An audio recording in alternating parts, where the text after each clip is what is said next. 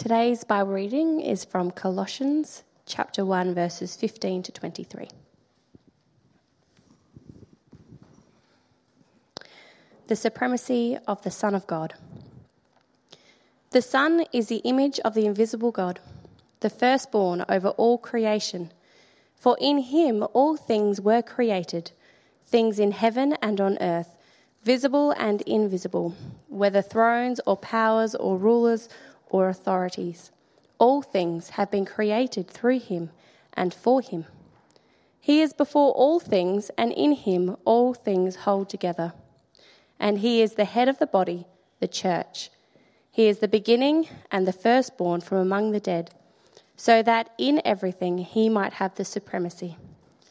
For God was pleased to have all his fullness dwell in him, and through him to reconcile to himself all things, whether things on earth or things in heaven, by making peace through his blood shed on the cross. Once you were alienated from God and were enemies in your minds because of your evil behaviour. But now he has reconciled you by Christ's physical body through death to present you wholly in his sight, without blemish and free from accusation. If you continue in your faith, established and firm, and do not move from the hope held out in the gospel. This is the gospel that you heard and that has been proclaimed to every creature under heaven, and of which I, Paul, have become a servant.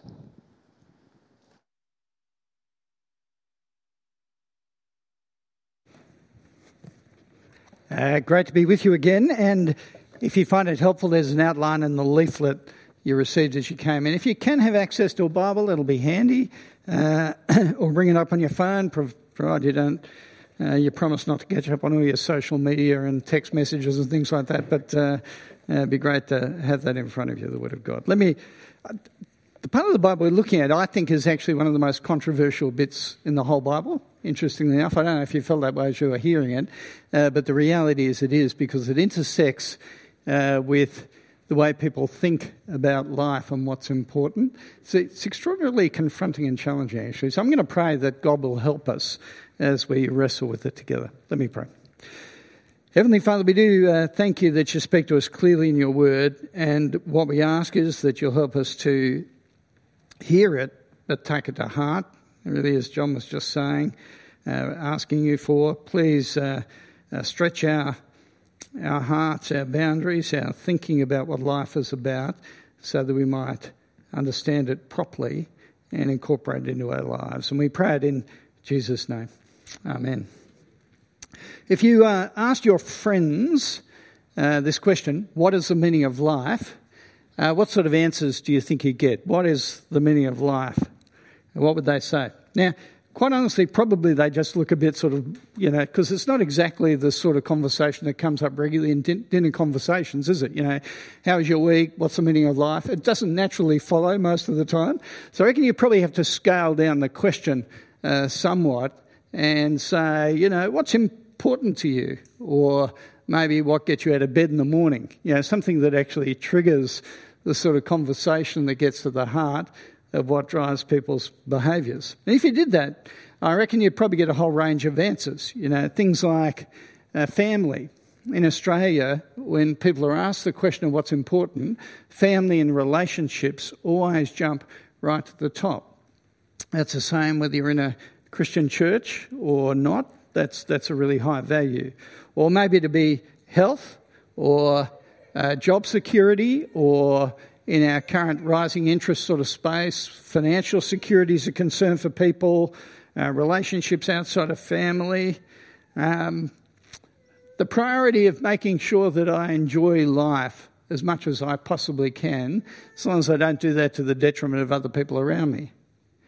You, you may get slightly more um, humanistic answers, you know, answers that look out a bit more. Uh, people might say things like, the goal of life is to love the people around me, or to leave the world, you know, a better place than when I found it. You know, often people will make those sort of r- responses. The thing is, when you turn to the Bible, uh, as I said before, it provides one of the most controversial and confronting answers to that question. I want to take you to Colossians chapter one, verse sixteen. Now listen really carefully to what this says. For in him, that is Jesus, all things were created, things in heaven and on earth, visible and invisible, whether thrones or powers or rulers or authorities. All things have been created through him and for him. Now, let me say, just in that one verse, there's a huge amount to unpack, but I want to focus just for a moment on those last words, right? All things were created through him, that is through Jesus, but this bit, all things were created for him. You see, here, here's the meaning of life, and it's captured really sharply. You, me, every single person and creature on the whole planet, we have been created by Jesus, but not, not only by Jesus, right, understand, for Jesus. That's the reason for your life. That's the reason you're made. Your purpose in being created is to serve Jesus. Now, can I say that that is controversial for obvious reasons? Because at this point, that statement excludes every other god and every other religion on the face of the planet from having any meaning or purpose. It's an exclusive sort of claim. It's also incredibly threatening, because what you discover is life is not actually about me, or actually about any other person, to be quite honest. That's not what life is about. It's not about our happiness or other people's happiness.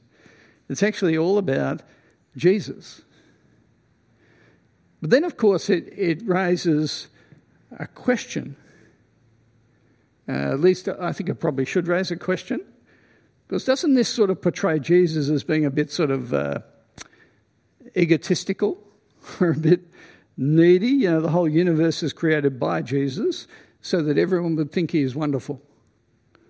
It sort of seems a little self-focused at this point. If I was talking to a parent and they said, they're explaining the reason they had children, right? The reason I had children was because I, I really needed a bit of a fan club, you know, and so I had some kids so they could think I was wonderful, right? We would probably be just a little bit worried about that sort of statement. And sometimes people say, well, that, of course, is different because, after all, Jesus is God and that gives him the right to be egocentric. But even as you say, you think, well, probably not really. That's the question I'm trying to pull apart this morning. And I think it, actually it is a bit controversial. I've been working for many years with a guy called Jeff Lynn. Jeff works with, uh, or has worked with university students for decades. Often he sits down with students who are investigating who Jesus is. And they read a biography, one of the Gospels of Jesus. And at the start, Jeff says, I want... I want you to think about and try and answer two questions as we read through this biography of Jesus, right? First question is, who do you think Jesus is? Who do you think Jesus is? And the second question is, do you like him? Right? Who do you think Jesus is and do you like him? Friends, as we turn to Colossians one this morning, we get a mind-blowing answer to the first question, who do you think Jesus is? And I want to change the second question. I want to change it from, can you, sorry, do you like him? I want to change it to, can you trust him? Okay? So who do you think Jesus is and can you trust him? All right, can you trust him? Let's let's jump in.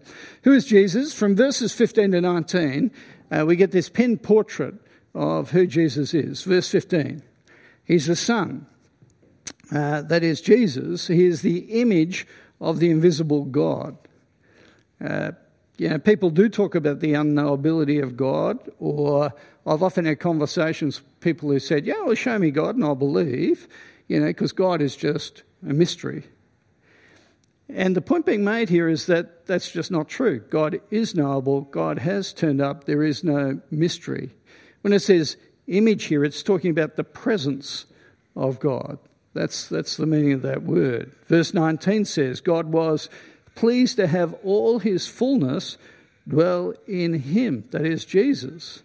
You see Jesus, you see God.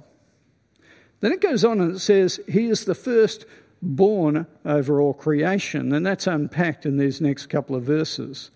Now, some religions, religions and sects, they say, well, Jesus is not God because he was the firstborn. He's the first creature made. Therefore, he, he's not God like Christians believe.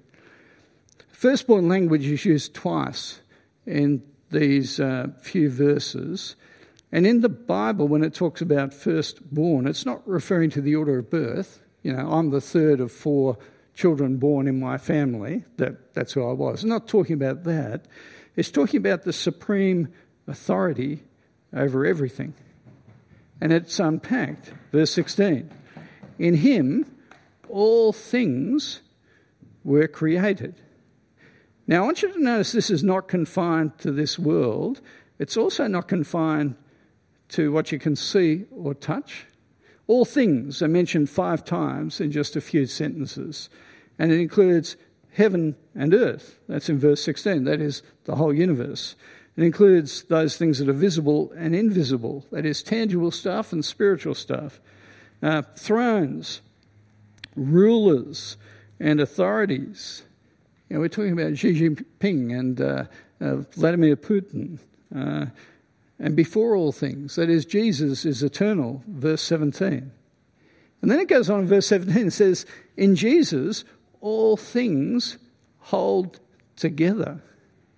The point being made here is that if Jesus withdrew from the universe, it, it, everything, every single one of us would just cease to exist if he took his hand on, off us for a moment.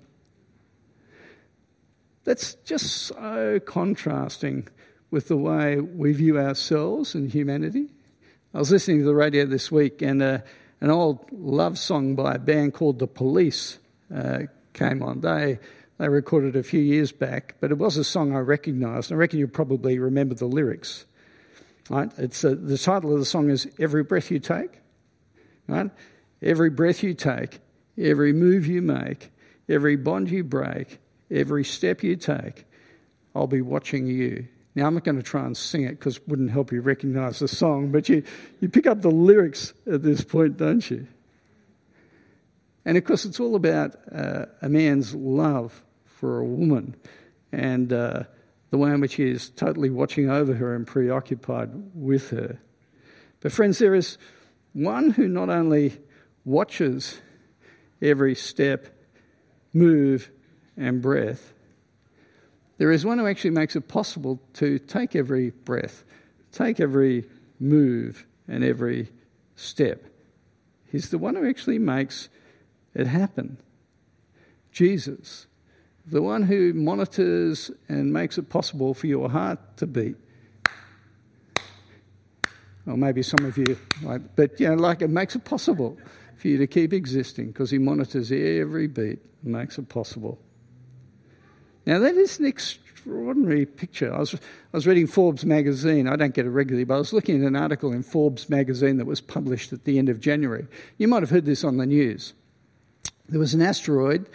Uh, it was called Planet U or something. I worked out uh, ast- astronomers aren't very clever in t- or creative in terms of what they come up with for names. So there was an asteroid that passed within three thousand six hundred kilometres of planet Earth at the end of January. Uh, it was the size of an African elephant. Okay, and they were just talking about the nature of the way in which these these planets move past the world with great frequency and uh, the way scientists can observe this. Now, can I say scientists are extraordinarily clever, actually, in the way they can monitor the orbit of planets and predict trajectories of asteroids.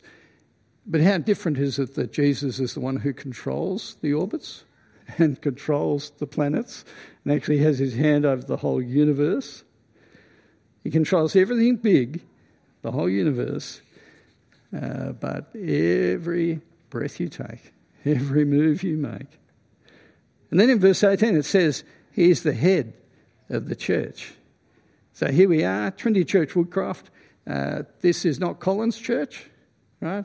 It's not the Trinity Network's church, like there's association there, but it is Jesus' church. It's interesting when I talk to Christians who will say they're Christian but they don't go to church and don't need to go to church uh, to be a Christian.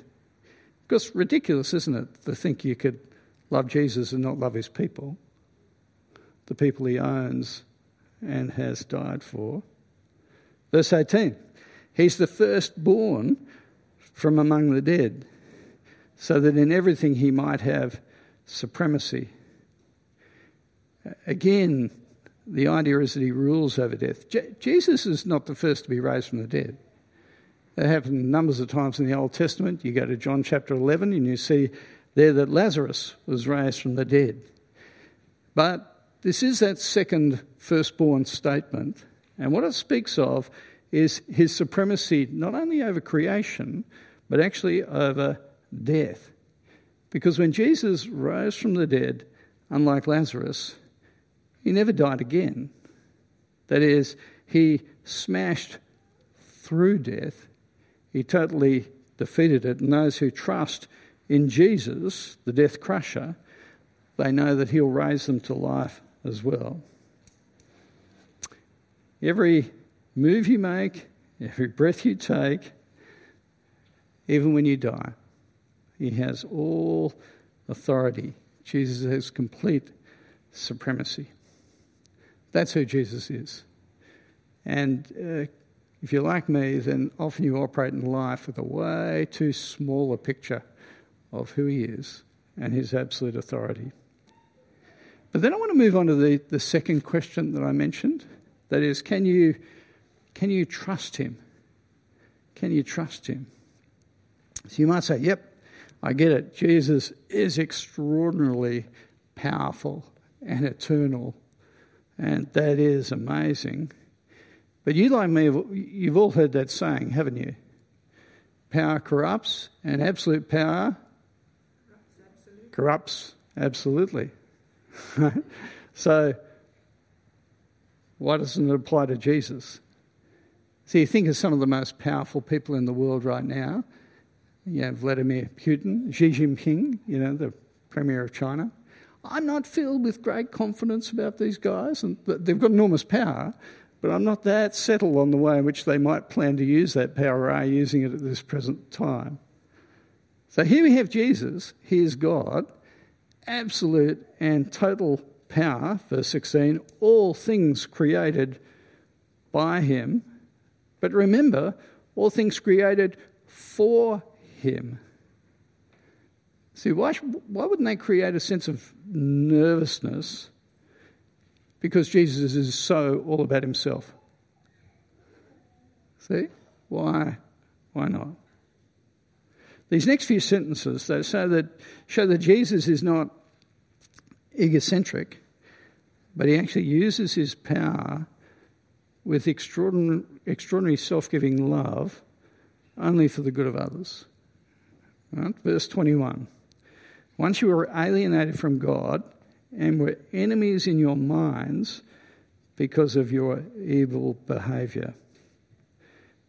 Uh, every single person in this room knows the horrible feeling when relationships break down.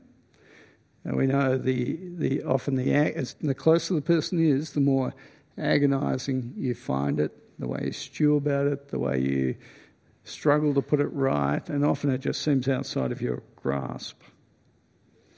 You know of families, maybe this is your family, where kids haven't talked to parents for years, or where uh, workplace contexts feel like a war zone and people take sides. That's the picture the Bible paints when it comes to our relationship with God.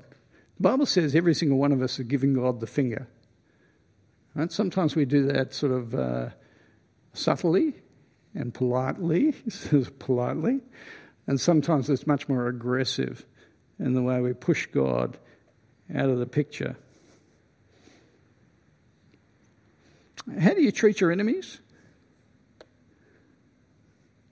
I caught up with the pastor recently uh, outside of our Trinity Network. It just caught up for coffee because he wanted to just download because his church is going through this extraordinary split. It's been happening for months and months and months, and he explained to me that, that there was one key person in the congregation who was driving this split. And uh, he just talked me through the whole scenario, what had happened. And then I, I, I said, how do you feel about that man? And he said, I feel really angry, just really angry at what's been happening there. How do you feel when people treat you like rubbish and push you to one side? How do you feel? Yeah, do you mentally create a dartboard image of them and throw darts at it, you know? Do you devise ways in which you can let her bomb their house or something? Ne- never tell anyone, of course, but, uh, you know, like, what? How do you feel? How does God, how does God treat us when we turn our back on him? Well, verse nineteen. Through Jesus, God makes peace through his blood shed on the cross. Verse twenty-two talks about reconciling you by Christ's physical body through death. Friends, we treat the God who doesn't deserve anything but the best, right? We treat him so badly. And God responds with extraordinary grace. Jesus, God himself, all power and authority. He's made everything and everyone. He rules over it all. And he turns up, enters our world, and dies on a cross to restore us and the world in right relationship with God, to make peace between us and God. Friends, you, you can trust someone who acts that way towards you, no matter how powerful they are, because you get the extraordinary grace and perfection of character that come together and is poured out for your benefit. You see, Jesus always exercises his power for your good, now and for eternity. Now you can see why I said this is such a a confronting part of the Bible. I think it's one of the most controversial parts of the Bible, not because it's hard to understand, uh, just because it cuts across everyone's worldview, everyone's view of life. Jesus is the universal ruler, and if that is the case, then every other religion, um, every other god, just pretenders, they're all dust. Right? That in our day and age, I'm not saying we don't treat people with grace and tolerance, but the reality is, in our day and age, there's such a confronting truth. But it's the reality. Either Jesus made and controls the whole universe, or he doesn't. You've got one of two choices here. You know, uh, that's the statement that's being made. If Jesus is the creator of absolutely everything, then it's obvious he's the owner. That is, he has rights over everything he has made. I drove in my car, I go out, someone steals my car, I feel aggrieved, right? Because it's my car. Well, everything's God's. He has rights over everything, including you and me. But that cuts across our natural understanding of life, isn't it? That is, we all tend to think about life being about me. But we belong to God. He has rights over us. See, I'm the boss of me, that is the philosophy of most Australians. Not true. Jesus is the boss of me. So what's your take on Jesus? Uh, who do you think he is? Do you think he's the one through whom everything was made and everything continues to exist? Do you think he continues to rule the universe and nothing escapes his hand? Do you see, if that's true, how by the nature of things you are so infinitesimally unimportant? Listen to Psalm eight. And I consider the, the heavens, the work of your fingers, the moon and the stars which you've set in place. What is humankind that you're mindful of them, human beings that you care for them? Uh, some of the men, I think around twenty or twenty-five, went down to the Chapman Farm, right, yesterday morning. I hear it was a great time for people to get together down at Normanville. So, of course, this is Ben's farm. It's Sarah's too. Uh, Ben is the lord of the manor. Sarah must be the lordess or whatever that, that is that goes with that sort of thing. Uh, he has authority over all that occurs within the boundaries of his property. Right? That's that's apart from the sheep. They don't listen to anyone. But uh, but here is the reality. In terms of the universe, Ben is just a speck on the face of creation. And when it comes to that, that farm, he is a tenant under the authority of the Lord Jesus who owns it. Friends, that's all of us. That's all of us. We occupy space by the grace and under the power and authority of God. How does that picture of Jesus shape your thinking about who you are? And then, of course, you have that picture coupled to the other side of it. Jesus himself enters our world and goes to a cross. And in that we see the, the love of God lavished upon us. And friends, that gives you meaning and purpose, understanding of who you are, because it's all in relationship with God. And if you trust in Jesus, then you have security for all eternity. Verse fifteen, he's the firstborn of all creation. Verse eighteen, he's the firstborn from among the dead. Can I say, no comet's going to fall out of the sky and land on your head, apart from the fact that Jesus allows that to happen. Okay? That is, he rules over everything. You have absolute security living in this world as a follower of Jesus, because you know the one who controls it. But also, firstborn from the dead. You have security for all eternity.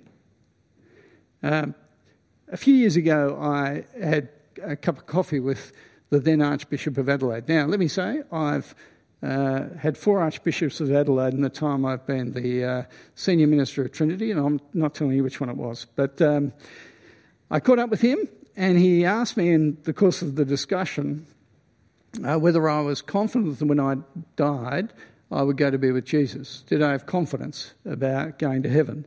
I said, yeah, yeah. Um, I'm really confident that's what's going to happen. And I remember he said to me, he said, he said that is so arrogant.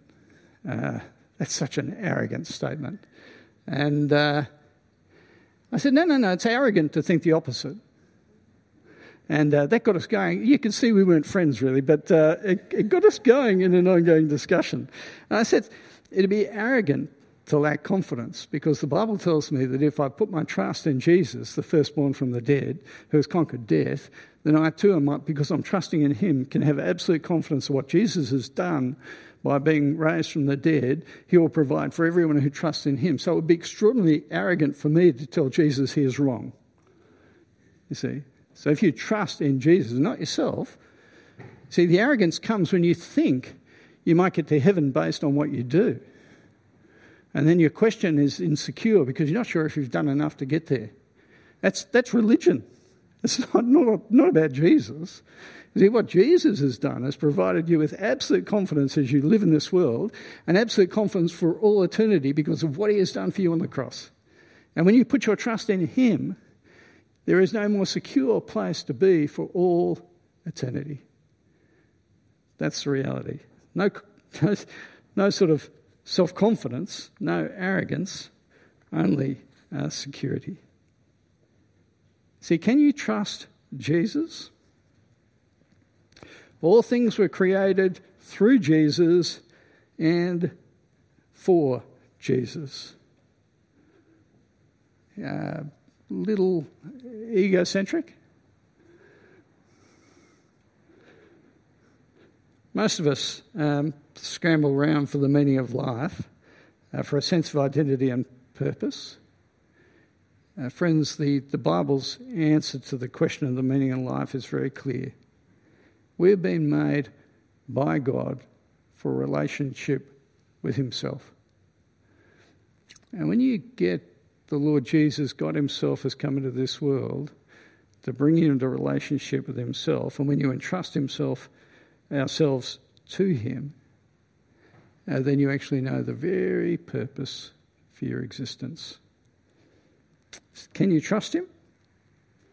Yeah. Oh, yeah, absolutely. I guess the question I want to leave you with this morning is, have you trusted him? And what shape does that take in your life as you think about who you are and where you're going? Yeah. Let me pray for us. Let's pray. Heavenly Father, we do thank you that in Jesus your uh, fullness dwells, and that he is the firstborn over all creation and the firstborn from the dead. And Father, we pray that those uh, twin truths will echo in our minds and hearts. We pray they'll echo there for eternity, uh, that we'll live in this world not knowing necessarily what's going to be happening in the coming days, weeks or months, but secure because we serve the one who rules over it all. Our friends, uh, Heavenly Father, we know that for none of us, uh, we, we know that the day of our death or the hour of our death, and yet thank you that even in the face of that, we are extraordinarily secure because of your promises to us and because Jesus is the firstborn from the dead.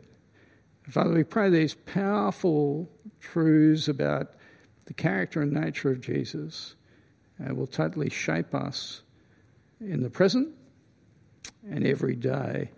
We live in this world and every day we dwell with you for all eternity. We pray it in Jesus' name. Amen.